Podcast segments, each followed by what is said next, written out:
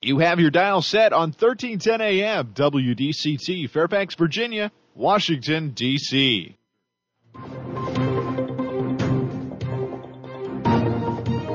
워싱턴과 미국 그리고 세계의 흐름을 짚어보는 라디오 워싱턴의 시사 토크쇼 워싱턴 전망대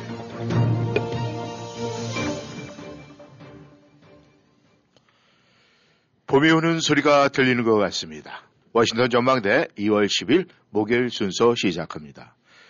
오미크론 코로나가 미국이나 유럽에서는 고삐가 잡혀, 아, 잡혀가는 것 같은 그런 소식이 들려오고 있습니다. 참 반가운 소식이죠.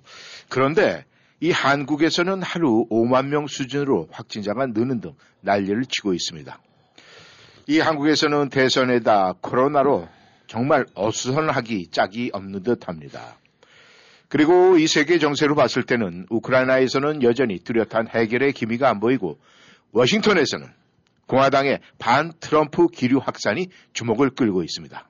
오늘 워싱턴 전망대 우크라이나 소식부터 알아보겠습니다. 김영일 해설위원 오늘도 함께 하십니다. 안녕하셨습니까? 네, 안녕하십니까. 예, 이제 날씨가 아주 완전 봄 날씨가 돼가지고 말이죠. 그렇죠. 반팔 입고 다녀야 될 것 같아요. 아, 이제 그 우크라이나 그쪽 러시아 쪽에 거기도 이제 이 계절상으로 봤을 때는 해빙기가 올 것 같은데 지금 우크라이나 사태는 해결의 실마리가 좀 보이고 있습니까?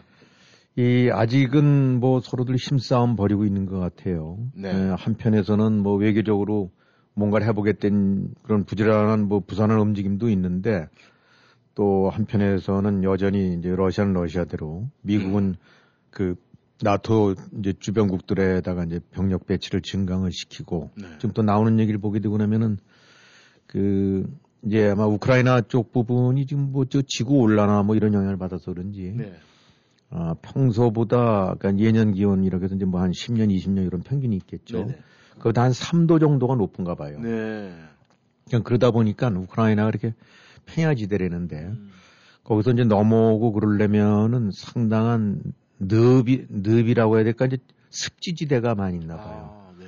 그래서 이제 그 전에 나왔을 때도 꽁꽁 얼어야 침공을 하는데 네. 아, 이 부분이 기온도 높아지고 이제 이 봄철로 가까워지면서 음. 약간 이제 저 진흙탕 이런 식으로 아. 되고 나면은 뭐 전차라든가 장갑차는 그런 이제 육상 장비들이 움직이기가 좀 나빠지지 않습니까? 네. 그래서 이제 그곳의 기점이 이렇게 약간 진흙탕처럼 되는 것이 한 2월 말쯤 이후부터는 지금의 날씨 기온으로 봐갖고는 네. 그럴 가능성이 높은가 봐요. 네. 그러니까 아마 그때쯤이 아닐까. 음. 저 올림픽도 대충 끝나고 네네. 아, 이런 얘기도 나오고 있고 또뭐저 프랑스나 이런 데서는 뭐 러시아도 갔다 오고 만나면서 뭐 외교적 해결 기미가 보일 것 같다라고 네. 얘기를 하고 그러는데 또그 가운데 나왔던 얘기가 이제 우크라이나를 나토 진영도 아니고 러시아 진영도 아니고 과거 그 핀란드 네. 핀란드가 이제 러시아에 바짝부터 바로 부- 접경이 돼갖고 네. 약간 중립국처럼 돼 있단 말입니다. 네. 그래서 이제 우크라이나를 나토 저, 저 핀란드처럼 만드는 뭐 이런 안을 음. 아 이제 뭐 프랑스가 흘렸다가 네네. 우크라이나라든가 이런 데 쪽에서는 반발이 나니까 뭐 다시 거두는 것 같고 음. 그 다음에 이제 미국이 일단 나토랑은 상당히 이제 공조 체제를 취한다라고는 하는데 네. 또 한편으로는 이제 아름아름 나오는 불만 보게 되고 나면은 아그 뭐 좀 따로 노는 것 같은 음. 독일은 독일대로 외형적으로는 뭐 같이 공조를 한다는데 네.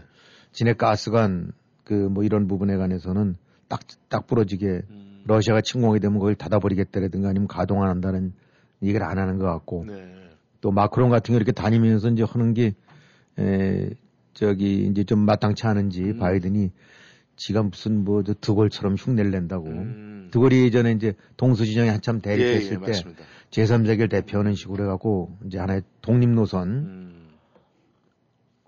그런 식으로 이제 독자 노선을 건 적이 있었죠. 예. 그러니까 이제 그거는 지가 뭔데 뭐 지금 드골 흉내를 내고 있어 얘기는 음. 프랑스가 같이 공조라기보단 자꾸 이제 튕, 튕겨 나가갖고 예. 뭐 독자적으로 중재를 하려는 듯한 뭐 이런 식으로 거 보니까 음. 하여튼 전체적으로 종합으로 해본다 한다면은 어, 이, 뭐 완벽하게 지금 이제 군사 대결 체제로 가느냐 그것도 아니고 예.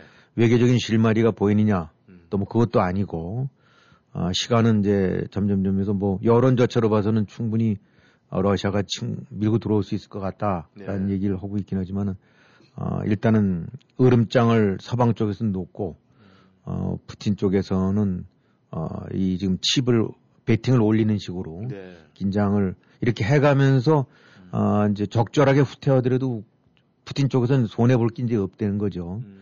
때 이제 유럽과 미국을 묶어갖고 한판 붙는 그 맞대결의 이제 그런 위상도 보이고 네. 그 가운데서 실리 얻을 수 있으면 좀 얻고 음. 그러다 적절한 범위에서 꼭 넘어 들어오지 않더라도 예. 음, 그러니까 이제 그런 측면으로 해서 이제 푸틴이 위험한 게임이지만 굉장히 어떻게 보면 러시아 입장으로 봐서는 해볼 만한 게임을 하고 있는 것 같다 해서 그런 것들을 종합해 봤을 때는 금방 이게 뭔가 조만간 풀릴 것 같지는 않고 네. 어, 어, 그래서 어쨌든 지금 양쪽이 군사력을 모으고 외교는 외교 쪽으로 하면서도 어, 이 상당히 그 좀 아주 그냥 저 치열한 신경전 내지 힘대결하고 있는 음. 그래서 현재로서는 그런 정도의 상황이라고 우리가 평가를 해야 될 것 같습니다. 네. 이 국제 이 외교라든가 그쪽을 살펴보면은 아, 김 의원께서도 말씀하셨지만 이 찌질한 부분들을 뒤끝 뭐 이런 행동들이 굉장히 많은 것 같아요. 그 마크롱 같은 경우에 뭐 지난번 그 호주하고 그 영향을 받았겠죠. 예, 그런 것 때문에 그런 것 같은데 또 그걸 또 못 참고 얘기하는 우리 또 바이든 대통령도 참 모습이 참 아 그렇습니다. 겉만 그래도 터지다 쏘르는 전부. 예, 아마 그냥 다 계산들 다 하고 있을 거예요 아마. 그렇죠. 네. 아 그런데 말이죠. 이 미국 공화당 내에서 이 반 트럼프 기류가 강해지고 있다는데 이건 지금 반가운 소식입니까 아니면 의외의 소식입니까? 어떻습니까? 예, 뭐 공화당이 이제 공화당 지지하는 분들도 많이 있을 거고 또 예. 트럼프 지지자도 있고 반대자도 있고 그러긴 한데 뭐 어떤 일반적으로 좀 공화당의 아 이런 이제 지지 내지 공화당 성향을 가지고 있는 사람 중에서 또 상당수가 트럼프 에 대해서는 굉장히 반감을 갖고 있지 않습니까? 예. 음, 근데 지금 이제 바야흐로 이제 미국도 뭐 한국만 대선이 아니라 이제 미국도 정치의 계절이 다시 이제 돌아왔죠. 그 이제 올 11월에 있는 거니까 뭐 벌써부터 중간 선거 다들 이제 이 다 촉각을 바짝 세우고 있어 갖고 이제 정치 얘기가 많이 나오고 있는데 일단은 이제 엔티 트럼프 부분들이 이제 조금 구체적으로 나타나고 있는 것 같아요. 어, 이제 이런 식의 일종의 그 물꼬를 튼 게 이제 며칠 전에 있었던 이제 마이크 펜스 이제 전 부통령이 예, 예. 아, 이제 한 모임에서 공화당 관련된 모임에 갖고 이 트럼프는 계속 이제 대선 사기다. 네. 대선 사기로 된 거기 때문에 그 선거인단 인증을 아, 펜스가 아, 이건 아니다라고 이걸 저기 그렇게 저 조치를 취해버리고 나면은 네네. 모든 걸 다시 의회에서 할 수 있는 그런 거기 때문에 음. 얼마든지 할 수 있다라고 이제 아, 펜스를 압박했던 거에 에, 그것에 관해서 딱 대놓고 그건 트럼프가 잘못이다라고 딱 아주 피디어들 찍어버렸죠. 네. 아주 공개적으로 비판한 건데 네.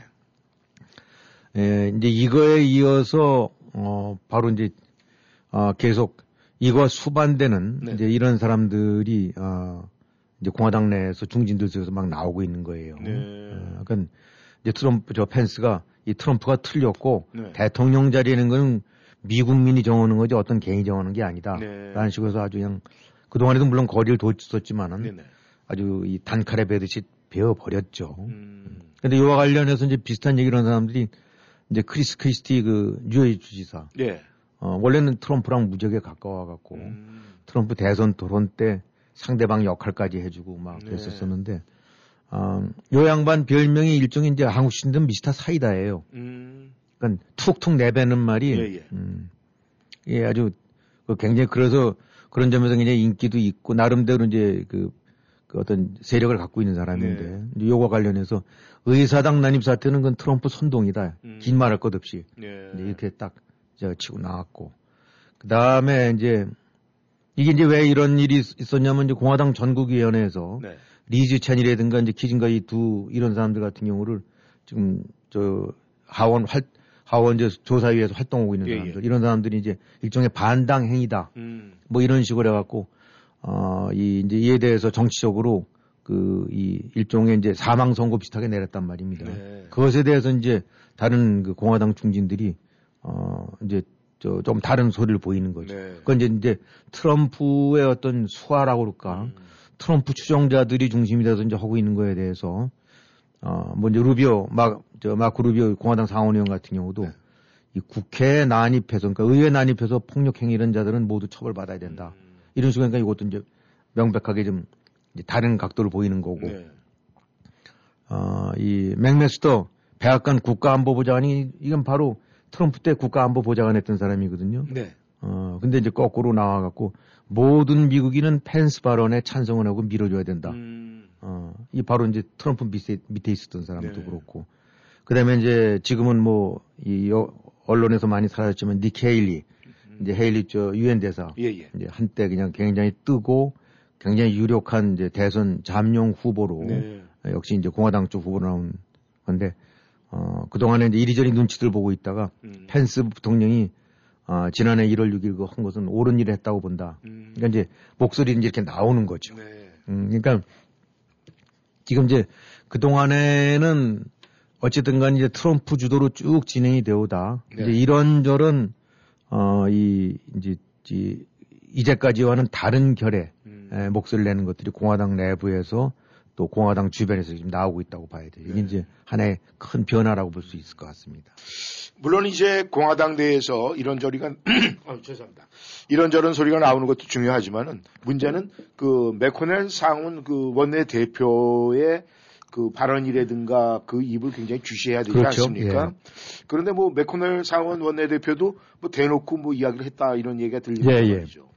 이게 바로 이제 이 RNC가 이제 순간 선거 앞두고 딱 해서 일종의 이제 당체제 정비에 들어간 거예요. 네. 그래서 이제 자기들 입장으로 봐서는 어 민주당이 주도한 그 위원회 출석해 갖고 이제 이 의회 사태를 조사하고 이런 거니까 네. 이제 그걸 갖고 그거는 이 정치적인 표현에 관해서 이 저 그런 걸 두고 난 다음에 이런 식으로 이제 폭력적으로 이렇게 몰아오고 이런 부분을 하여튼 해갖고 이제 둘을 음. 일종의 이제 그 징계 형태로 해서 어 이제 반당행위로 이제 그저 결론을 내린 건데 네. 이러니까 바로 이제 상원 원내대표 맥코넬이 그에 관해서 이제 의- 입장 표명하는 자리에서 어 이 의회 난임 사태는 정치적인 의사 표시가 아니라 어, 폭력적인 반란이다 음. 이렇게 그냥 딱 찍어버렸어요. 네. insurrection이라고 했고 이거는 우리가 이제 해석을 한다면 반란이나 내란 음. 뭐 이런 식으로 오는 거거든요. 네.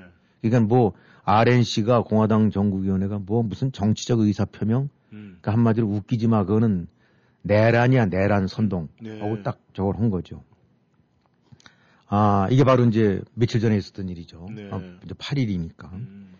근데 이렇게 정면으로 반박한 것이 이게 굉장히 이제 주목을 해야 될 부분이 어, 이 맥코넬이 갖고 있는 이제 정치적인 위상이라든가 네. 누가 뭐래도 미국 공화당의 지금 1인자거든요. 네. 서열 1위고 형식상 서열 2위는 하원 대표. 음. 그다음에 뭐 이제 그다음에 이제 당내 당직들이 있는데 네네. 어쨌든 의원이자 동시에 아, 이 대표를 하고 있는 상하원 대표들이 어 이제 가장 어른이라고 될 수 있고 네. 그중에서도 이제 상원과 하원은 또 뭐 비중이 하늘과 땅이니까 음.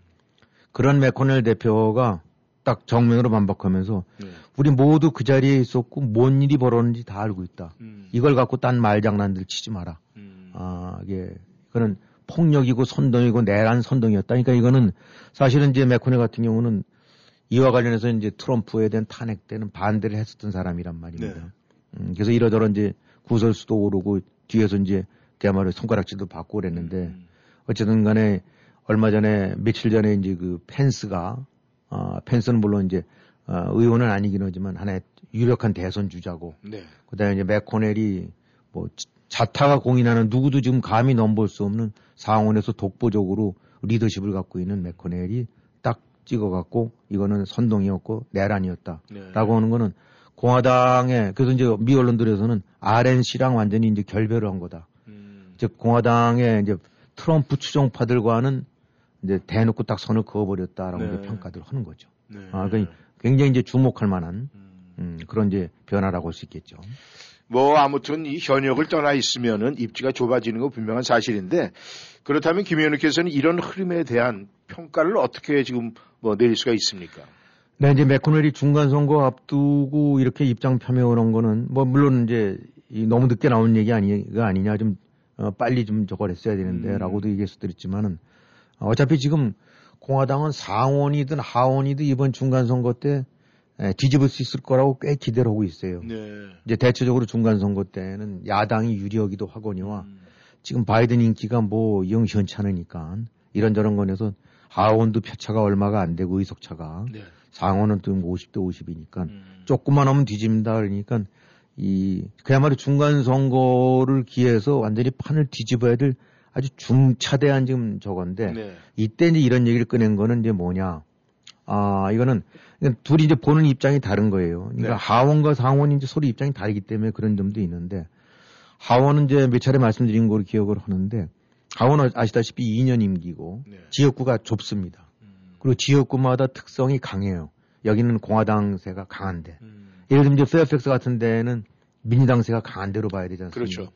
그러나 저기 이제 버지니아 시골로 들어가게 되면 그야말로 red state에서 공화당의 성향들이 똘똘 뭉쳐 있는데 네. 그러니까 이제 하원들 같은 경우는 지역구가 작은 데서 각 지역구의 성향에 음. 유권자들 성향에 영향이 커요. 네. 그러니까 공화당 지역구에서는 공화당 의원만 되지 거의 민주당이 된 일이 없어요. 음. 근데 지금 어쨌든 간에 상당수의 공화당 유권자들의 생각은 트럼프에 대해서는 우호적이란 말입니다. 네. 그러니까 하원 입장에서는 음. 트럼프에 대한 반기를 들 수가 없는 거예요. 네. 그렇게 했다가는 아예 예비 선거조차도 나오지 못하고 음. 그냥 떨어져 버리니까. 음. 이른바 트럼프 바들이 확 밀어버리게 되고 나면은 아무리 그 사람이 유능하든 어쨌든 간에 이 트럼프랑 정치적인 견해를 달리했다가는 지금은 일단은 그 제어될 수밖에 없는 네. 가지 쳐내기가 될 수밖에 없는 그런 상황이란 네. 말입니다. 체니 의원 같은 경우에 전국적인 지명도를 갖고 있는 사람도 지금 흔들흔들 하는데 네. 그러다 보니까 아 그저 일단 트럼프가 마땅치 않더라도 거의 따라갈 수밖에 없어요. 근데 이제 하원 지금 이 원내대표 같은 경우는 어떤지 낸시 의장이 하고 있는 것 같은 걸 한번 꼭 해보고 싶은데 네. 지금이 절호의 찬스인데 음. 그러다 보니까 처음에 이 저 의사당 사태 났을 때는 강하게 질책도 하다가 네. 샥 꼬리를 내리고 바꿔갖고 음. 지금 아주 완전히 아 일종의 어떻게 보면 트럼프 애완견 같은 노릇을 하고 있거든요. 네. 그러니까 하원 쪽에서는 살려면 음. 당선하려면 지역구 유권자들의 저걸 외면할 수 없고 그걸 따라가려면 어쩔 수 없이 트럼프의 코를 받고 있는 것밖에 음. 없다. 지금 이런 것이 되기 때문에 하원은 그런 태도를 보이는데 네. 상원 아시다시- 아시다시피 딱 두 명만 뽑지 않습니까? 네. 그러니까 버지니아든 뉴욕이든 아니면 뭐 저 콜로라도든 간에 주민 전체가 뽑는 거란 말입니다. 네. 그건 그야말로 전국적인 내셔널과 비슷한 음. 그런 거랑 하기 때문에 유권자들의 성향이 이 트럼프만 지지한다고 되는 게 아니거든요. 네. 공화당 지지자, 민주당 지지자 있고 중도층이 있고. 음. 근데 중도층은 또 지금 트럼프가 얘기했던 선거 사기는 이제 씨알도 안 먹히니까 네네. 그거 얘기했다가는 공화당 내에서는 어떨지 몰라도 음. 당선 안 되는 건 확실하니까 음. 상원들은 입장이 다른 거예요. 네. 그러니까 이제 메코넬 같은 경우는 더더군다나 그런 거를 대표하고 있는 입장이니까 네. 이 식으로 트럼프한테 못 끌리듯 끌려다니다가는 음. 공화당 미래가 없다. 잘못하면 지금 절호의 찬스인 상원, 뭐 사원도 마찬가지만 상원의 다수당 회복에서 트럼프가 한마디로 설치면은 중도표 다 날아간다. 음. 그럼 끝장이다. 네. 그럼 이 절호의 찬스 이런 식이 되고 나니까 입장이 달라지는 거죠. 네. 그러니까 이제 선거철을 본격적으로 앞두고 이거는 제재를 가해서 일종의 이제 원래 전통적으로 왔던 공화당의 본류 네. 그 그것이 이제 그의 대표가 이제 메코넬인데 네. 이제 끼어들어서 일종의 이질적인 집단이 와갖고 지금 거꾸로 당을 장악하고 있는 것이 이제 트럼프파거든요. 네네. 아, 그러니까 이제 한마디로 요거는 이 트럼프 그러니까 공화당 본류와 네네. 이제 트럼프 추종파 음. 간에 이제 본격적인 세대 대결이 됐고 네. 아, 메코넬이 이제 이렇게 치고 나오고 이랬을 때는 자기 나름대로 다 아, 이제 백업을 받을 수 있는 그런 눈에 안 보이는 많은 중진들이 음. 이제 대놓고는 얘기 안 하지만 네. 그리고 공화당이 이 식으로 트럼프에서 계속 끌어다니다가는 아, 상하원 아, 상원 같은 경우 차질이 올 수 있고 네. 그런 여파가 된다면 2024년 대선에서도 다시 찾아오기 어렵다. 음. 이제 이런 식의 인식 속에서 출발한 거니까 이제 그야말로 펜스를 시작으로 해서 메코넬 해갖고 어 이제 공화당 내에서 엔티 트럼프파랑 추종파 음. 사이에 이제 진검승부가 시작이 됐다. 네. 이제 그런 식으로 그런 국면 전환의 하나의 신호라고 봐야 되겠죠. 네. 아, 이 정치하시는 분들은 뭘 해도 다 잘할 것 같아요. 너무나 머리가 좋습니다. 네, 워싱턴 전망대 함께, 함께하고 계십니다. 전하는 말씀 듣고 다시 돌아오겠습니다. 부동산 상담은 빠를수록 좋고 많이 할수록 유익합니다. 교포사회와 30년을 함께해온 태평양 부동산은 역사와 전통으로 신뢰를 만들었습니다. 주택매매, 렌트, 관리와 커머셜 거래까지 주점하시고 무엇이든 문의하세요. 특별한 거래의 기술과 전문성으로 고객에게 다가갑니다. 부동산 상담, 빠를수록 좋고 많이 할수록 유익합니다. 703-266-3828 부동산 관련 무엇이든 물어보세요. 703-266-3828 태평양 부동산 어디가? 센타빌 BK가. BK? 버거킹? 아니, 센타빌 BK 치과 간다고. 이 저녁에 치과가 문을 열어? 응, 화수 목요일에는 야간 진료도 해서 퇴근하고 갈 수 있어. 정말? BK 치과 대박이다. 모든 치과 진료 가능하며 편안한 진료로 여러분의 치아 건강을 책임집니다. 센타빌 H마트 주차장 건너편 BK 치과. 화수 목요일 야간 진료하는 BK 치과. 703-609-2875, 609-2875. 억울한 교통사고 당하셨습니까? 음주운전 심각한 교통위반 티켓을 받으셨습니까? 32년간 교통사고를 전문으로 처리해온 마우리와스 변호사가 풍부한 경험 바탕으로 여러 번 문제를 해결해드립니다. 한인사회의 명성 높은 마우리와츠 변호사에게 믿고 맡기십시오. 최선을 다해 책임지고 도와드리겠습니다. 무료 상담이 필요한 분들께서는 계속해서 필요한 만큼 성심성의껏 상담해 드립니다. 703-256-8797, 703-256-8797. 여러분은 지금 라디오 워싱턴 그리고 미주경제 신문 대표인 김용일 해설위원과 라디오 워싱턴 콘텐츠 본부장 이구순이 진행하는 워싱턴 전망대를 함께하고 있습니다. 전하는 말씀 듣고 다시 돌아왔습니다.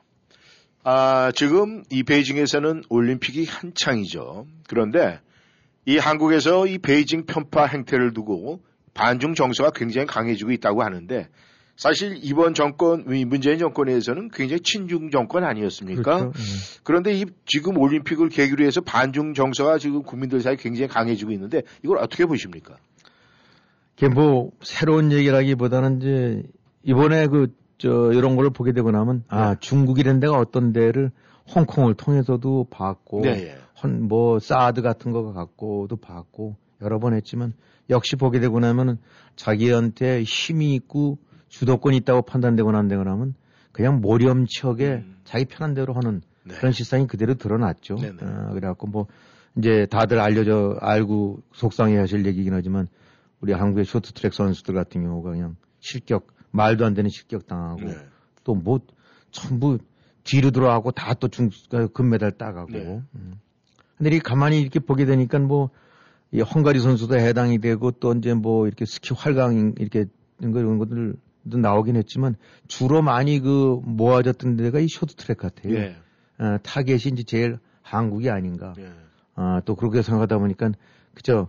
한국하면 만만하게 짝이 없는 데니까 음. 어, 이제 그런 행태들이 마구잡이로 드러났다가 이제 네. 오늘은 뭐 황대현 선수가 이렇게 해서 금메달 예. 실력으로 따고 나니까 또 찍소리들 못 하고 있는 것 같은데 네. 어쨌든 뭐 어딘지 뭐 올림픽이든 뭐 축구든 경기에는 편파 판정 내지 시비가 있을 수는 있는데 네. 이제 무엇보다 이것은 아 감으로만 보는 것이 아니라 이제 비디오라든가 이런 거로 판독이 되는데 그렇죠. 그 속에서 보게 되고 나면 명백히 말도 안 되는 짓거리들을 저렇게 버젓이 천연덕스럽게 하는 데가 바로 중국이구나. 음. 아, 그래서 뭐, 그야말로 이제 특히 젊은 층들 중심으로 해갖고 정치인들도 뭐 이거 외면할 수가 없죠. 예. 어, 그러니까 이 젊은 층에서 이제 들끓고 일어나고 그래서 이 참 어떻게 보면 이제 올림픽 같은 걸 통해서 보게 되고 나면 이리저리 그 서로 좋은 감정을 갖고 그 이 저 스포츠는 이제 그랬던 그래야 될 것 같은데 네. 이번 같은 경우는 아주 완전히 불을 질러 버려 갖고 음. 뭐 일본보다 더 꼴 보기 싫다. 음. 아, 뭐 일본은 백년의 적이지만 천년의 적. 네. 그다음에 무슨 그, 그 머리들도 좋아요. 눈 감고 코 베이징.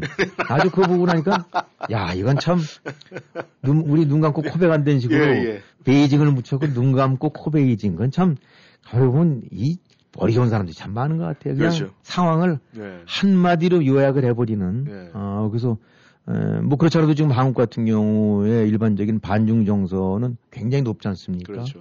아, 전 세계적으로 조사해 보면 네다섯 째 안에 들어간다는데 어, 그런데 이제 훨씬 더 불을 질렀다고 봐야 되겠죠. 뭐 다른 게 아니라 하는 행태 보게 되니까 누가 그걸 좋다고 그러겠어요. 네. 예.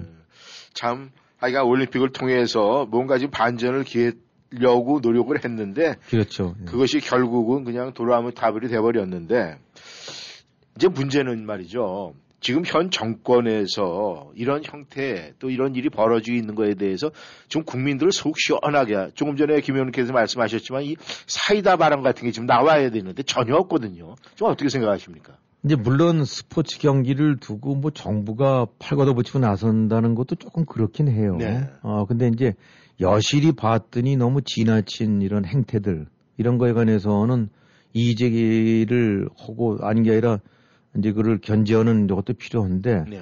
아 이제 공식적으로 무슨 우리 문화체육부 장관인가가 이제 일종의 이제 당 국가 아니 저 정부 대표로 해서 뭐 본인들 말로는 선수단을 아예 철수해 버릴까라고도 하다가 네. 이제 IOC 등에 이렇게 제소 오는 거로 정리가 됐다는데 뭐 어떻게 보면 한계는 있을 수가 있어요. 네. 정부가 나서서 한다는 건 그러긴 한데 이 그런 거를 감안한다 하더라도 그동안에 이제 문재인 정권이 중국에 어떻게 했느냐가를 감안한다고 하면은 네. 결국 그 연장선상에서 평가를 받을 수밖에 없는 거죠. 네. 어, 이래저래 어쨌든 망가져 버리는데 이 사실은 아름아름 이 베이징 이제 일본 동경올림픽 때 안 되니까 네. 베이징에서 막판 쇼를 한번 벌이려고 음. 온갖 거를 다 이제 뒤에서 뒷공작을 피다가 결국 이제 다 끝난 거 아닙니까? 그런 데서 그래서 뭔가 전환점을 마련하려고 하다 이 베이징이 하필 혹을 붙여버리는 격이 돼버렸어요. 음. 어. 근데 이제 이 뭐 누가 뭐래도 지금 말 못할 상황으로 끙끙끙끙 앓고 있는 거죠. 한국 국민들 들, 들 긁고 일어나는 걸 갖고 뭐라고 그럴 수도 없고 네. 본인들이 봐도 답답할 적고 속상할 텐데. 네. 어, 이 굉장히 민, 메달 같은 거 특히 뭐 동계올림픽에서 한국이 다, 다 잘하는 건 아니지 않습니까? 그렇죠. 어떻게 보면 가장 음. 강력한 그 유, 저 유성, 저 우승할 수 있는 부분이 쇼트랙 같은 건데. 예. 음. 그러니 중국에다 이런 걸 내놓고 입장을 표명하기도 그렇고 사실 이제까지 뭐 우리가 뭐 외교 내막은 모릅니다만 미루어 짐작한데 시진핑 그렇게 좀 모셔오려고 하다 끝내 안 되고 네. 이제 안 되고 안 되면 화상회담이라도 한번 하려고 올림픽을 걸고서 우리가 잘 좀 높은 놈들 보낼 테니까 그 대가로 해서 뭐 한 판, 한 번이라도 하자. 아마 음. 그런 류의 얘기가 많이 오갔을 것으로 봐요. 예. 어. 안 되고 나면 그냥 화상통 하나만 한번 또 기대했을 텐데 그것도 뭐 아직은 뭐, 어, 내막은 모르긴 하지만 공식화된 건 없는 것 같고. 그러니까 한마디로 중국에 대한 이런 것들이 그냥 이 아름아름 이게 저 불 속에서 저 바람 속에서 꺼져가는 촛불처럼 음. 지켜보고 있다가 이러지도 못한 상황에서 덜컥 더 이제 혹을 붙이는 네. 그런 일이 일어나 버린 거죠. 그렇게 재임 기간 중에 모시고 굴종에 머리 조아리고 뭐 저 사드로 해서 선불 정책해서 사드 포기해 버리고 그 국 저 방중했었을 때 혼밥 그 모욕 당하고 음. 그러면서도 중국은 고봉이라고 어쩌고 해갖고 어또 무슨 저 중국 공산당 100주년에 또 무슨 저, 저 성명까지도 발표하고 그야말로 그냥 재임 내내 머리 조아리고 굴종하면서 노골적으로 아부하고 코로나 대응 때도 눈치 보느라고 그 문을 못 잠갔는데 예. 그 결과가 정말 닥쳤던 게식으로 이 도라미 타블도 이런 도라미 타블이 어디 네. 있느냐. 아, 아마 아, 중국에 관해서는 참담한 기분을 맛볼 거예요. 네. 근데 문재인 정권이 좀 그렇게 맛볼 텐데, 아, 그동안의 한국 국민들은 바로 문재인 정권이 지금 맛봤던 그런 참담한 기분을 5년째 봐왔다는 거예요. 예. 어, 그거를 비로소 오늘 느낄 거예요. 그러니까, 네. 그러니까 한마디로 문재인 정권 입장으로 봐서는 어떻게 꺼진 불이라도 하려니까 또 말은 못 하겠고 국민들은 여러 가지 꿇고 있는데 음. 또입 다물 수도 없고 이거 뭐 참 그야말로 난감하고 딱한 처지가 돼버린 거죠. 네. 대응 제때 정도를 못 가고 대도를 못 가게 되고 나면 결국 이런 꼴 당하는 거예요. 네. 아, 문제는 말이죠. 이제 베이징 올림픽이 끝나고 나서 이제 며칠 후면은 이제 선거일이란 말입니다. 그렇죠. 예. 그런데 요번 베이징 올림픽에서 지금 이 한국 팀의 성적이 그리 좋을 거라고 예상을 못 하고 있어요. 왜냐하면 뭐 한국은 쇼트랙에서 아무래도 지금 강점이 있는데 이 중국이 워낙에 견제가 심하고 이제 이런 행태를 보였기 때문에 그렇다면은 이런 분위기 대선에 큰 영향 주지 않겠습니까? 뭐 일정 부분 분명히 영향을 줄 수밖에 없다고 봐야 되는 것이 뭐 원래 사실은 무슨 스포츠 재전 같은 경우가 선거에 영향을 미치는 건 이게 얼핏 직접적으로 연결이 잘 안 될 거예요. 네. 근데 이제 베이징이라는 것이 북한 핵을 두고 막판에 문재인 정권이 한번 장난질을 치려고 했다가 네. 했던 무대였다가 이제 그런 의미가 있고 그 다음에 무엇보다도 내내 이 친중이 아니라 그냥 굴중 정도 수준으로 중국에 꼬리를 낮추고 있었던 정권인데 아 이게 바로 선거 앞두고 어 이 정말 그 어떻게 보면 복이 될 줄 알았던 유- 아주 유망한 그 기회의 찬스를 로 봤었던 베이징이 네. 이런 식으로 까꾸로 어그 부메랑이 돼서 날라올 줄은 몰랐을 거란 말입니다. 네. 음. 그렇기 때문에 이 원래 무슨 뭐 올림픽이라든가 월드컵 같은 것이 그 국내 정치에 영향을 미칠 사안이 아님에도 이번엔 그렇게 얽혀버렸어요. 네. 그러니 3월 9일 저건데 지금 3월 9일 선거 앞두고 한참 지금들 저거 저 올림픽도 뭐 2월 말까지 갈 거 아닙니까? 그러니까 선거 직전까지 여러 가지 중국에 대해서 기분 나쁘다는 얘기는 그래서 사람들은 이런 중국에 대해서 지금 문재인 정권 어떻게 해왔지라는 거로 완상이 되고 나니까 예. 이게 안절부절이 되는 거죠. 뭐 아무런 실적 없이 나, 나, 나가는 것도 문제지만 그것이 중국이 거꾸로 베이징이 대선의 네거티브 요소로 작용될 수밖에 없는 거니까. 네. 음. 이제 이러다 보니까 이재명 후보 같은 경우도 이 좀 답답하겠죠. 네. 어, 이 사실 이제 문재인 정권의 아바타랑 아바타라고 할 수 있는데 문재인 정권의 대북 대중 정책 고스란히 저 답습을 해갖고 어. 근데 어 바로 중국에 대해서 엔티 중국 분위기가 난다는 얘기는 하나 도움이 될 게 없죠. 음. 물론 결정적으로 그거로 해서 표가 아, 뭐 20, 30%가 올라가긴 않겠지만은 아, 최소한도 지지층 문바들 뭐 이재명 바들은 어떨지 몰라도 네.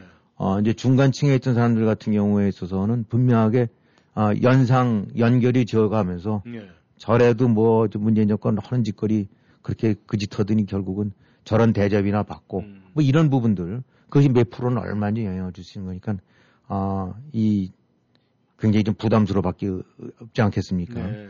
근데 이재명이라는 사람이 뭐 이미 아시다시피 고스란히 이제 저 문재인 답습하는 건데 그 이른바 사드 추가 배치 반대라든가 뭐 동맹 같은 거 네. 그다음에 미사일 방어권 이런 거에 다 안 하겠다는 이른바 산불 정책 음. 그거는 말이 안 되는 대한민국의 군사 주권을 가서 그냥 갖다 바치고 포기한 거예요. 그렇죠. 음, 내막이 안 드러나서 그렇지 과거 저 삼전도 굴복이랑 똑같은 짓이거든요. 그 산불 입장 옹호했죠 이재명. 그다음에 이 그냥 전, 절대적으로 그냥 문재인 고스란히 아바타는 얘기를 들을 수밖에 없는 거고. 음. 그다음에 뭐 그전에는 그 보도 나온 거 보게 되고 나면 중국 뭐 관영 매체랑 인터뷰했을 때 자기 대통령 당선되면 사드 배치를 철회하겠다고 뭐 그렇게 얘기한 것도 있나 봐요. 네. 뭐 이러니 이 그런 측면으로 봐갖고는 어 정말 그 저기 조금도 도끼 객기나 하나 다를 거 없는 이제 문재인 정권의 저건데 근데 오보를 했지 않습니까 이러니까 음. 어선을 격침시킨다 뭐 우리 영해 저 넘어와갖고 불법 예, 예. 쪽하는 거 그래서 그럼 나도 맨 처음에 그걸 보면서 격침한다 그래서 좀 다시 한번 봤어요 네. 나포까지는 할 수 있는 건데 네. 격침시킨다. 어, 이게 왜 그랬지라고 봤더니, 어, 실제로 뭐, 소말리아나 이런 데서는 이제 넘어 들어오면 막 격침시키는데 못할 게 뭐 있냐. 네. 라고 했는데, 이게 왜, 왜 이렇게 오버를 하느냐. 이 다급할 수밖에 없죠. 음. 그동안에 문재인이랑 똑같이 중국 앞에서 그냥 머리를 조아리고 있다가, 네. 이딱 분위기가 확 도는 거 보니까, 음. 거기서 또 비슷한 형태로 얘기하다가는 음. 고스란히 덤태겠을 것 같으니까, 이 가만히 보니까 이재명 그 후보가 아주 신속하게 네. 말을 잘 바꾸는 것 같아요. 어, 거기에는 뭐 거의 상황 상황에 맞춰서. 네. 어, 근데, 스피드가 대단하다고 그러더라고요. 어 근데 이제 이게 굉장히 어 그래갖고 막 어, 확 오버를 해갖고 뭐뭐 그동안에 입 다물고 있다가 그냥 그 판정 이런 거에 관해서 자기도 굉장히 불쾌하다 뭐 이런 식으로 해서 하고 나아가서 이제 이런 저기 저, 저 격침까지 했는데 이, 이, 이, 이 정치인들이라는 게 원래 말을 바꾸는 게 정치인이거든요. 네. 아, 그건 피할 수가 없어요. 네. 왜냐하면 상황이 달라지고 어, 이런 것도 해야 되는데 근데 뭐 여담이긴 합니다만은 그 과거에 이제 DJ 네. DJ가 이제 김대중 대통령 전 대통령 같은 경우도 아주 말 바꾸기로 유명했는데 네. 이게 이 아주 말을 바꾸긴 바꾸는데 예술처럼 바꾼다는 거예요. 음. 그래갖고 예를 든다면 이제 중국에 관해서 우호적으로 나가다가 네. 중국에 관해서 완전히 이제 중국은 상종할 수 없는 상대라고 얘기를 하려면 이건 360도 달라지는 거 그렇죠. 아닙니까? 그걸 1도씩 바꾼다는 거죠. 음. 한 차례마다 1도씩. 1도씩. 아. 그러니까 일도 바꾸게 되면 차이가 안 느껴져요. 예. 근데 맨 나중에 결론적으로 보게 되고 나면 작년에는 중국을 큰형님 모시도 했는데 지금 얘기하는 거 보니까 중국 도저히 상대할 수 없는 나라라고 했는데 사람들이 눈치를 못 채는 거예요. 음. 왜냐하면 1도, 1도, 1도씩 바꿔갖고 예. 360도를 바꿨기 때문에. 음. 근데 이제 이게 저희 그 당시 이제 취재할 때 기자들 사이에서 나왔던 얘기입니다만 지금 저도 그 언론사는 기억이 안 나는데 아주 한 명, 그한 명이 있었는데 예. DJ가 학을 띄는 기자가 한명 있었대요. 네. 그왜 그러냐면, 그러니까 저보다 이제 선배되는 사람이라는, 저 사람이었는데, 이, 이제 질문을 할 거 아닙니까? 기자회견 같은 데서. 네. 그럼 이제 중국에 가서 얘기를 한다고 그러면, 요렇게 해서 이제 한 172도쯤 달라, 바뀐 상태에서 얘기를 네. 하게 나면, 어디서 뭐냐면, 총재님이 2년 전 4월 7일 기자회견에서는 이렇게 말씀하시는데 왜 말이 달라졌습니까? 예. 그럼 할 말이 없는 거죠. 예. 자기가 한 말을 그대로 수첩에 워딩을 적어놓고. 예. 그러니까 무수게 뭐 이렇게 나왔던 저 기자일사에서 나왔던 얘기 있나면 저 친구 동석하게 되고 나면 음. 일단 DJ가 팍 긴장을 해갖고 음. 무지하게 말을 조심하고 음. 근데 어김없이 수첩을 꺼내든다는 거예요. 예. 왜냐하면 DJ가 한 말을 내내 쫓아다니면서 다 적어놓은 거예요. 아. 그러니까 거기서 그 사람이 1도 5도 다, 달라진 어감을 찾아내는 거죠. 음. 결국은 어 그래도 보통 사람들 같으면 다 그냥 그런가 보다 하고 어우 DJ가 결국은 중국을 저기 야단치는 얘기였구나라고 바뀌는데 이제 그런 걸 끄집어내는데 음. 요즘은 그게 아니지 않습니까? 네. 요즘은 이 소셜 미디어라는 게 네.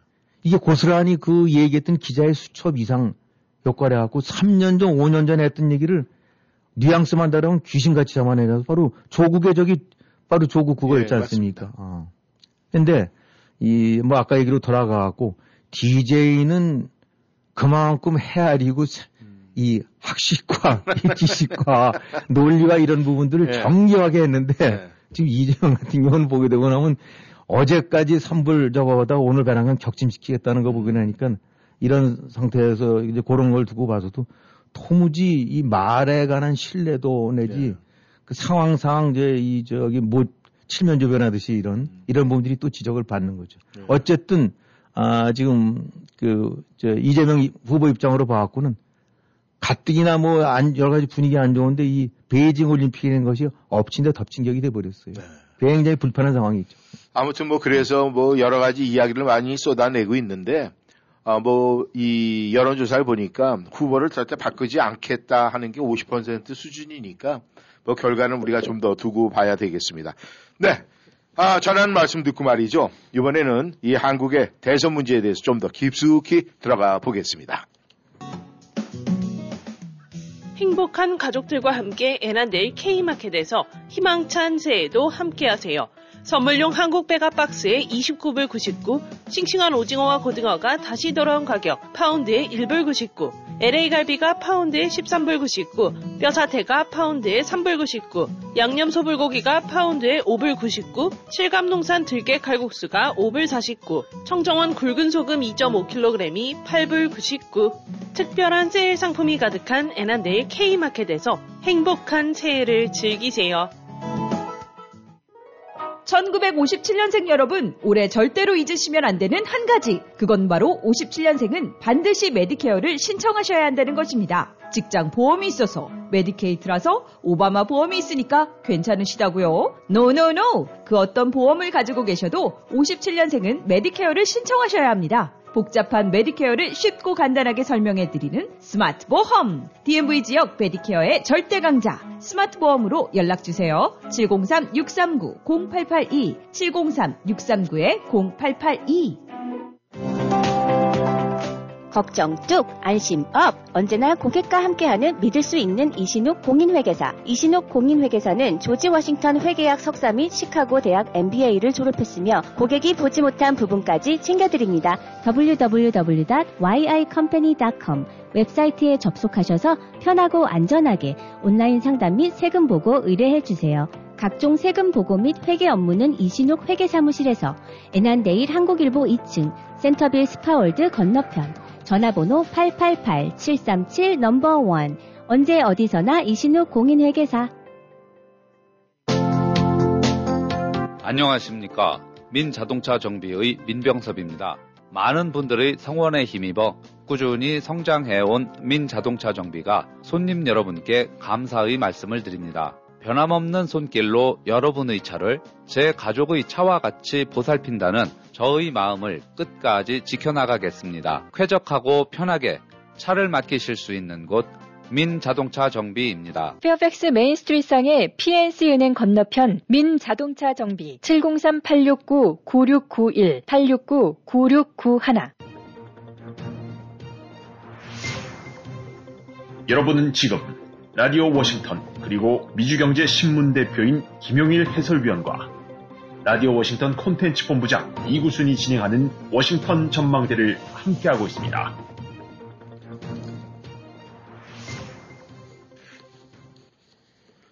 전하는 말씀 듣고 다시 돌아왔습니다.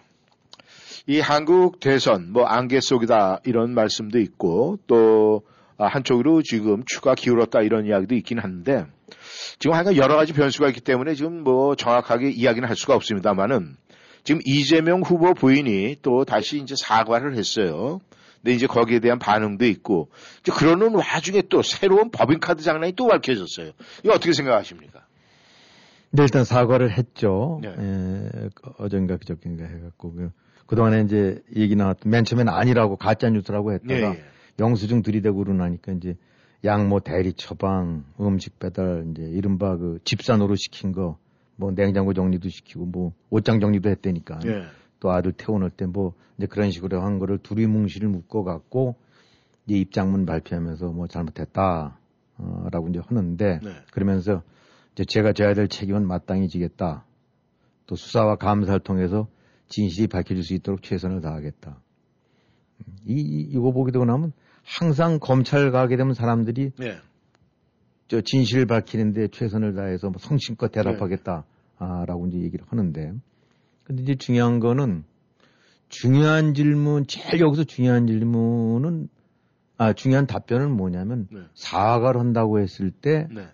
아, 이, 뭘 사과하는지를 얘기해야 되는 건데. 네. 음, 하여튼 한마디로 지금, 그, 이, 이렇게 저, 한 것들 같은 거를 뭉, 이제 뭉뚱그려서 본다고 그러면 우선은 뭐를 사과해야 되는지에 대한 특정이 안 돼 있어요. 네. 우리가 이제 만약 입장을 바꿔놓고 너 뭐 잘못했다. 네.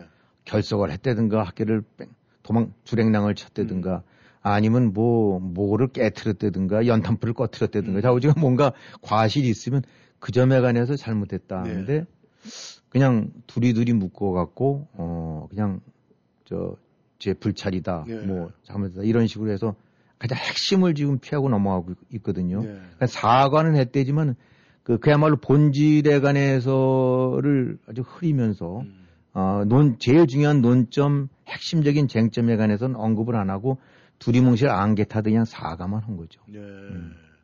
근데 이제 본인이 그렇게 사과를 했는데 그게 이 종류가 너무 많아서 그런 거 아닙니까? 뭐 예를 들어서 뭐, 아, 제가 이 백숙을 시켰는데 그 뭐 백숙 얘기했다가 또 다른 거, 뭐, 아, 뭐 보고탕 시켰는데 그 보고탕이 한 가지 한 가지 그렇게 하면 뭐 음식 종류가 워낙에 많으니까 뭐 그 다 얘기할 수는 없을 것 같은데 근데 이 또 문제는 그걸 전부 다 또 장난한 게 또 다시 다 지금 밝혀지고 있습니다. 뭐 영수증까지 다 나와 있고 뭐 처음에는 그 제보자가 자기의 카드로 했고 그러고 난 다음에 이제 며칠 지나고 나서 가서 법인 카드로 바꿨다.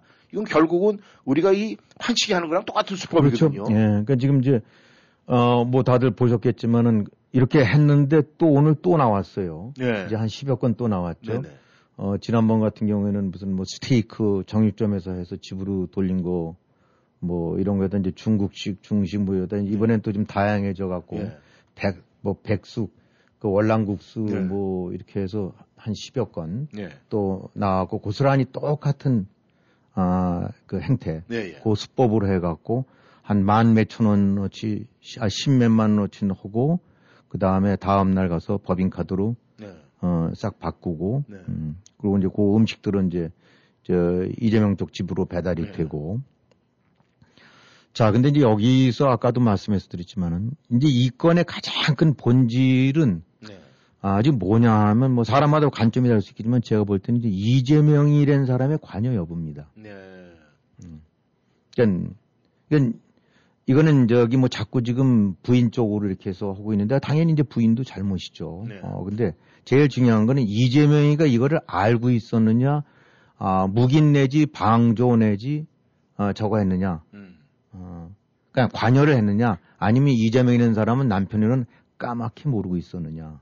이것이 이제 가장 큰 핵심 핵심 요소라고 봐야 되겠죠. 네. 아, 지금 요건 나니까 부인 사과하고 본인은 뭐 제대로 챙기지 못해서 불찰이다 뭐 이런 식으로 했는데 요건 사고 나는 이 사과하는 거에 보게 되면 한번 그 용어 쓰는 걸 보세요. 뭐가 하면 자꾸 프레임을 뭘로 딱 한정시키려고 하냐면 이른바 아, 직원을 그 공무원을 사용 이렇게 사설의 목적으로 했던 일종의 이제 갑질 그런 식으로 좀 표현을 하고 있어요. 예. 근데 이 갑질이라는 것은 공간 갑질도 그전에 나왔었지만 아 분명히 지적받을 요소긴 하지만 형사 소추 대상이 될 만한 거로 보기에는 약간 좀 사, 사안이 다릅니다. 일종의 이제 도덕적인 문제, 윤리적인 문제 이런 식으로 해서 비껴가는 거죠. 네. 그러니까 그 속에서 이 본질은 그것도 굉장히 중요한 문제긴 합니다만은 만 원이든 십만 원이든 백만 원이든 공금을 횡령했다는 부분이 가장 중요한 거거든요. 네. 그리고 그 공금 횡령에 아, 당사자가 관여했느냐, 부인이 주도적으로 했느냐 네. 이 부분인데 자꾸 공무원 저기 그 갑질 어쩌고 해서 그다음에 이제 이재명 후보 같은 경우도 할 때 되면 자기가 불찰이다라고 하는데 그 얘기는 뭐냐면 이거 일종의 유체이탈 합법이거든요. 네. 그 얘기는 뭐냐면 좀 문재인이 자주 쓰듯이 자기가 사실은 주범인데도 불구하고 음. 자기는 모르는 것처럼 네. 자기 불찰이라는 거 음. 이런 식으로 해서 핵심을 피해가는 거예요. 네, 예. 아, 근데 이 정치인들 같은 경우 특히 이제 가장 피해야 될 것 중에 하나가 일종의 자백성 그, 그, 저, 저겁니다. 아, 뭐, 예를 들어서 한마디로 해서 국밥이라도 이렇게 해 먹은 거를 음. 죄- 죄송하던 데면 사실은 그 국밥 부분에 관해서는 유죄 증거가 돼버린 거예요. 네. 그러니까, 아, 이 입장에서 왜 그럼 저렇게 두리뭉실, 제일 중요한 건 아까도 말씀하셨지만 사과한다는 데는 뭘 잘못했는지를 얘기해야 되는데 음. 그 잘못에 대한 언급이 없다는 얘기는 지금 전혀 짐작을 못 하는 거예요. 네. 지금 섣불리 시인했다가는 이거로 끝나는 게 아니라 바로 연 걸리듯이 또 나올 수가 있는 것 같아요. 근데 바로 그 다음날 나왔지 않습니까? 근데 그것이 뭐, 그것도 다냐 그러면 또 아주 일부인 것 같아요. 네. 아. 그리고 또 수법도 보게 되고 나면 10건인가 그렇다는데, 아, 평균 그 카드 사용한 게 11만 7천 원이다. 네. 근데 그 이유가 아, 행정안전부에서 규정한 거에 되고 나면은 회식 때 지방관서에서 허용될 수 있는 범위가 4명에 맥시멈 12만 원이다. 음. 그러니까 12만 원 안쪽으로 다 쓴 거예요. 10건의 평균이 음. 11만 7천이라는 얘기는 네. 딱딱 맞췄다는 얘기죠. 그리고 또 어느 언론에서 보도 온거 보게 되고 나면은 그 바로 상급자가 야 오늘은 13만 원에서 그 넘었는데 음. 그 12만 원으로 끊고 음. 미만으로 끊고 나머지 그 차액은 다음 거 끊을 때 같이 붙여서 끊어. 라는 얘기도 나왔단 말입니다. 이 얘기는 네. 고스란히 이런 것이 조직적이고 장기적으로 네. 그리고 지금 저 10월 달 아닙니까? 네. 가장 최근거는 10월 달이면 한참 이재명 후보 선거운동으로 다닐 때예요. 그렇죠. 아.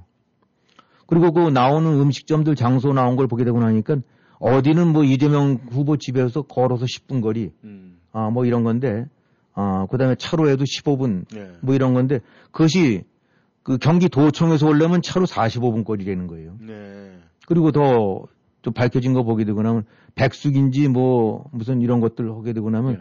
예를 들어서 거기 11만 7천 원 먼 거로 저 영수증이 끊어졌는데 그랑 똑같이 뭐 이 저 경기도청 무슨 어디 저 산업재해과가 음. 아, 회식 때뭐 회의 때문에 해서 네. 11만 7천에서 딱 맞은 거예요. 아. 그러니까 이재명 집으로 간 음식이 고스란히 나중에 영수증 처리 때는 엉뚱한 경기도청 공무원들이 가서 아 뭐 이 저 회의나 이런 것들 때문에 먼 거로 고스란히 탈바꿈 됐다는 네. 어. 그러니까 이게 그럼 과연 이재명이라는 사람이 모르고 한 거겠느냐? 네.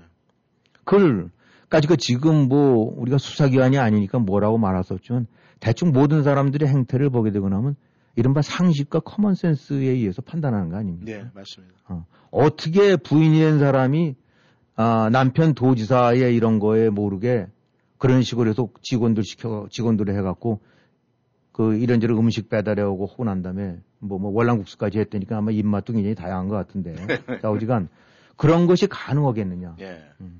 그러니까 이 딴 걸 다 떠나서 이, 이 관여, 이 워딩을 보게 되고 나면 부인도 그렇고 이재명 후보 자신도 그렇고 네. 딱 부러지는 어떤 그 특정 사안을 특지 못하고 네. 자기가 안 한 것처럼 음. 자기는 모르는 것처럼 근데 저기서도 함부로 자기는 몰랐다라고 말할 수 없는 것이 네. 지금 물쭉물쭉 나오다가 어느 순간 보게 되거나 이건 결정적으로 이재명이라는 사람이 알고 방조했다라는 거를 뒷받침하는 입증이 나오게 된다면 그 거짓말이 그대로 소환돼서 네. 덤태기를 쓰는 거예요. 네. 그러니까 가장 중요한 그 이 검찰 저 수사기관 때 저걸 것이 거짓말했다가는 나중에 되돌아오니까 기억이 안 난다. 음. 그 다음에 그것도 안 되고 코너에 몰리게 되고 나면 이 말 저 말 하는 것 자체가 부의원 부담이 될 때는 묵비권. 예. 그 다음에 또 다른 정치인들 하는 것이 이른바 지금 저 문재인 이제 이재명이 수준 유체 이탈 화법. 예, 예. 어, 자기는 관여돼 있지만 내가 관여된 건지 안 된 건지 흡사 딴 나라 사람이 말하는 것처럼. 이 결국은 이건 뭐냐면은 어, 지금 이제 이, 이게 그야말로 그 빙산의 일각이 드러났는데 이것이 시- 성남시장 도지사 이 기관장 오면서 지금 어떤 행태가 있었는지 미루어 지금 짐작이 된다, 솔직히. 어. 이건, 이건 말 그대로, 어, 그냥 요만한 꼬투리 하나 이제 드러난 건데 그 속에서 보게 되니까 얼마나 다양하고 근데 거기서도 정말 앙증맞게, 예. 어, 뭐 어제도 지난번에도 그런 말씀했었지만 뭐 어디서 그러면 저기 미국 로키드 마틴에서 음. 한 500억 받든지 예. 또 아니면 뭐 삼성한테 그 목을 졸라갖고 50억을 받든지 음. 거기서 11만 7천 원 영수증 맞춰갖고 그거를 또 직원들 시켜서 그것도 법인카드로 바꾸게 하고 예. 그다음에 장소를 여러 가서 옮겨갖고 그 그런 류의 그 꼼수 같은 그 조잡한 행태들 네. 이런 것들 부분들이 더군다나 남편이 몰랐겠느냐 네. 예. 남편이 몰랐다고 생각할 사람 대한민국이 좀몇 명이나 되겠느냐 네. 남편 몰래 음. 아 저기 다 김혜경이라는 사람이 혼자 해먹은 거다라고 할 사람이 솔직히 광화문에 줄 세워놓고 한번 물어봐라. 예. 몇 명이나 맞을 거라고 보느냐. 예, 맞습니다. 본질이 바로 그거다. 어. 그러니까 결국은 이 진술 한마디가 잘못하면 지옥이 될 것 같으니까 음. 지금 유체이탈화법으로 두리뭉실 아닌 것처럼 오는데 어, 계속 제보자의 죄송하다는 얘기는 그건 메시지죠. 예. 나, 나 잘못했으니까 너 더 좀, 더좀 그만 불어라. 너 기분 안 나쁘게 할 테니까. 음. 어? 지금 제보자에 관한 사고가 아니라 국민에 대한 사과죠. 저런 네. 행태는. 네. 그러니까 한마디로 그 다음에 이제 또 뭐 김혜경 씨가 거기 되면 선거에도 책임지겠다. 음. 이건 일단 선거까진 가자. 음. 어. 그 당선되고 나면 또 알아서들 막아주겠지. 그러니까 그때까지 기다 아니다라는 식으로 더 이상 더 이 꼬투리 잡힐 것이 그저 두리뭉실 내가 뭐 저, 저 불찰이다 네. 남편은 또 뭐 그러다는 식에서 좀 넘어가진 얘기죠. 네. 그러나 지금 본질 가장 핵심이 지금 간과되고 있어요. 네. 네, 뭐, 김 의원님께서도 우리가 이제 부부 생활에 딱 이렇게 하면은 우리가 이제 외출했다 들어오고 일 때문에 나갔다 오면 집에 와서 그러죠. 아, 당신 점심 먹었어요? 식사했나? 그러면은, 아, 네, 아, 뭐 먹었어요? 그러면, 아, 뭐 먹었어? 아, 보고탕 먹었어요? 어, 보고탕? 아니, 어떻게 먹었어? 아, 그럼, 그저 비서관이 배달해 줬어요? 뭐 이런 얘기 하- 다 들어서 분명히 저는 알 거라고 생각을 합니다. 그게 없다고 그러면은 그 부부 사이에 우리 맨날 뭐 뽀뽀하고 헤어져요. 아침에 아침 인사합니다. 이게 다 거짓말 아니겠습니까? 근데 뭐 다들 부부마다 다르긴 하겠지만 네. 말이죠. 저는 김혜경 씨라는 사람이 어떤 사람인지 모르지만 남편 몰래 어쩌다가 한번 백화점에서 어떻게 하다 보니까 네. 뭘 사다 보니까 법인카드를 저거 했다라는 그런 건 있을 수는 있겠지만 네. 저렇게 지속적으로 다양한 음식, 다양한 종류의 식품을 하는 거를 남편 몰래 이렇게 할 수 있는 그런 강 큰 여자는 전 없다고 봅니다. 예, 맞습니다. 음. 네. 하여간, 근데 이제 문제는 말이죠. 이번에 뭐, 윤석열 후보 같은 경우 이제 김건희 리스크가 있고, 또 느닷없이 이제 이재명 후보도 이렇게 김혜경 리스크가 있는데, 이 와이프 리스크가 대선 표심에 영향을 미치느냐, 안 미치느냐, 이제 그것이 가장 중요한 관건인데 말이죠. 그렇죠. 어떻게 평가하십니까? 뭐 저는 그냥 국민 뭐 이제 유권자 중에 하나 그냥 보통 이제 일반인의 하나로서 얘기했는데 그는 많은 영향을 미칠 것 같아요. 네. 아, 이, 저, 그건 마찬가지로 저 김건희 저 윤석열 후보 쪽도 네. 그런 류의 행태, 그 목소리가 그 저기 테이프에 나오는 이렇게 목소리랑 사과 때 목소리가 보게 되면 하늘과 땅 차이거든요. 네. 사과 때 아주 눈 내리깔고 그냥 얌전하고 조신한 것 같은데 그 목소리 나온 거 보게 되고 나면 여장부 목소리예요. 네. 저런 류의 행태가 얼마나 이제 뒤에서 국정을 해집을 건가 음. 충분히 경계와 의심을 줄 만한 행태를 보이고 있어요. 음. 윤석열 씨 부인 같은 경우도. 아, 이 지금 저기 이재명 씨 부인도 말할 것도 없고. 어, 그러니까 이 물론 문바 혹은 또 윤빠 네. 다귀 막고 아니라 얘기긴 하지만은 그건 각자는 그럴지 몰라도 약간 거리를 두면서 뭔가 다른 관점에서 보이는 사람들 입장으로 봐서는 이 두 사람 후보의 뭐 당사자들도 문제들도 있긴 하지만 후보들 부인 보게 되거나 하면 저건 어느 쪽이 돼도 보통 문제가 아니겠구나. 음. 정말 나라 말아먹겠구나라는 생각을 안 할 수가 없겠죠. 네. 근데 상대적으로 이제 형사 사건화 될 수 있는 그 횡령일이나 직권남용 부분이니까 이제 네네. 이재명 쪽이 더 심각한데 네. 아, 결국은 이번 선거 뭐 비호감 이런 식으로 해서 여러 가지들 있긴 합니다만 세상에 가족들이 아, 대선 후보 부인들이 경쟁적으로 나와서 사과하고 이런 거 그 암만 그 대한민국이 좀 뭐 이리저리 확탁 물리고 그런다 하더라도 그런 일은 없었대거든요. 네. 음. 하여튼 결론적으로 본다는데 그러면 지금 판세가 뭐 아직도 문제 혼미하다라고 얘기는 하는데 대체적으로 봐서는 어, 이 김혜경 그이 이른바 법인카드 유용 이, 이 부분이 네. 저거 적지 않게 영향을 미칠 것 같아요. 네. 최소한도 몇 프로 영향은 당연히 줘갖고 네. 어, 그런 측면에서 이제 약간 기운 상태에서도 더욱더 좀 어렵게 하지 않을까. 네. 어, 이 전반적으로 뭐 다 오차범위 내리긴 하지만 네네. 예, 그렇게 본다면 이제 선거 한 달 안 남았죠. 네. 코로나는 지금 5만 명 뭐 넘어섰더라고. 이거 코로나 넘어서는 것도 뭐 이재명 입장으로 봐서는 이게 절대 즐거운 일이 아니거든요. 네. 중국에서는 또 편파적으로 해서 음. 시비 일어나고 있죠.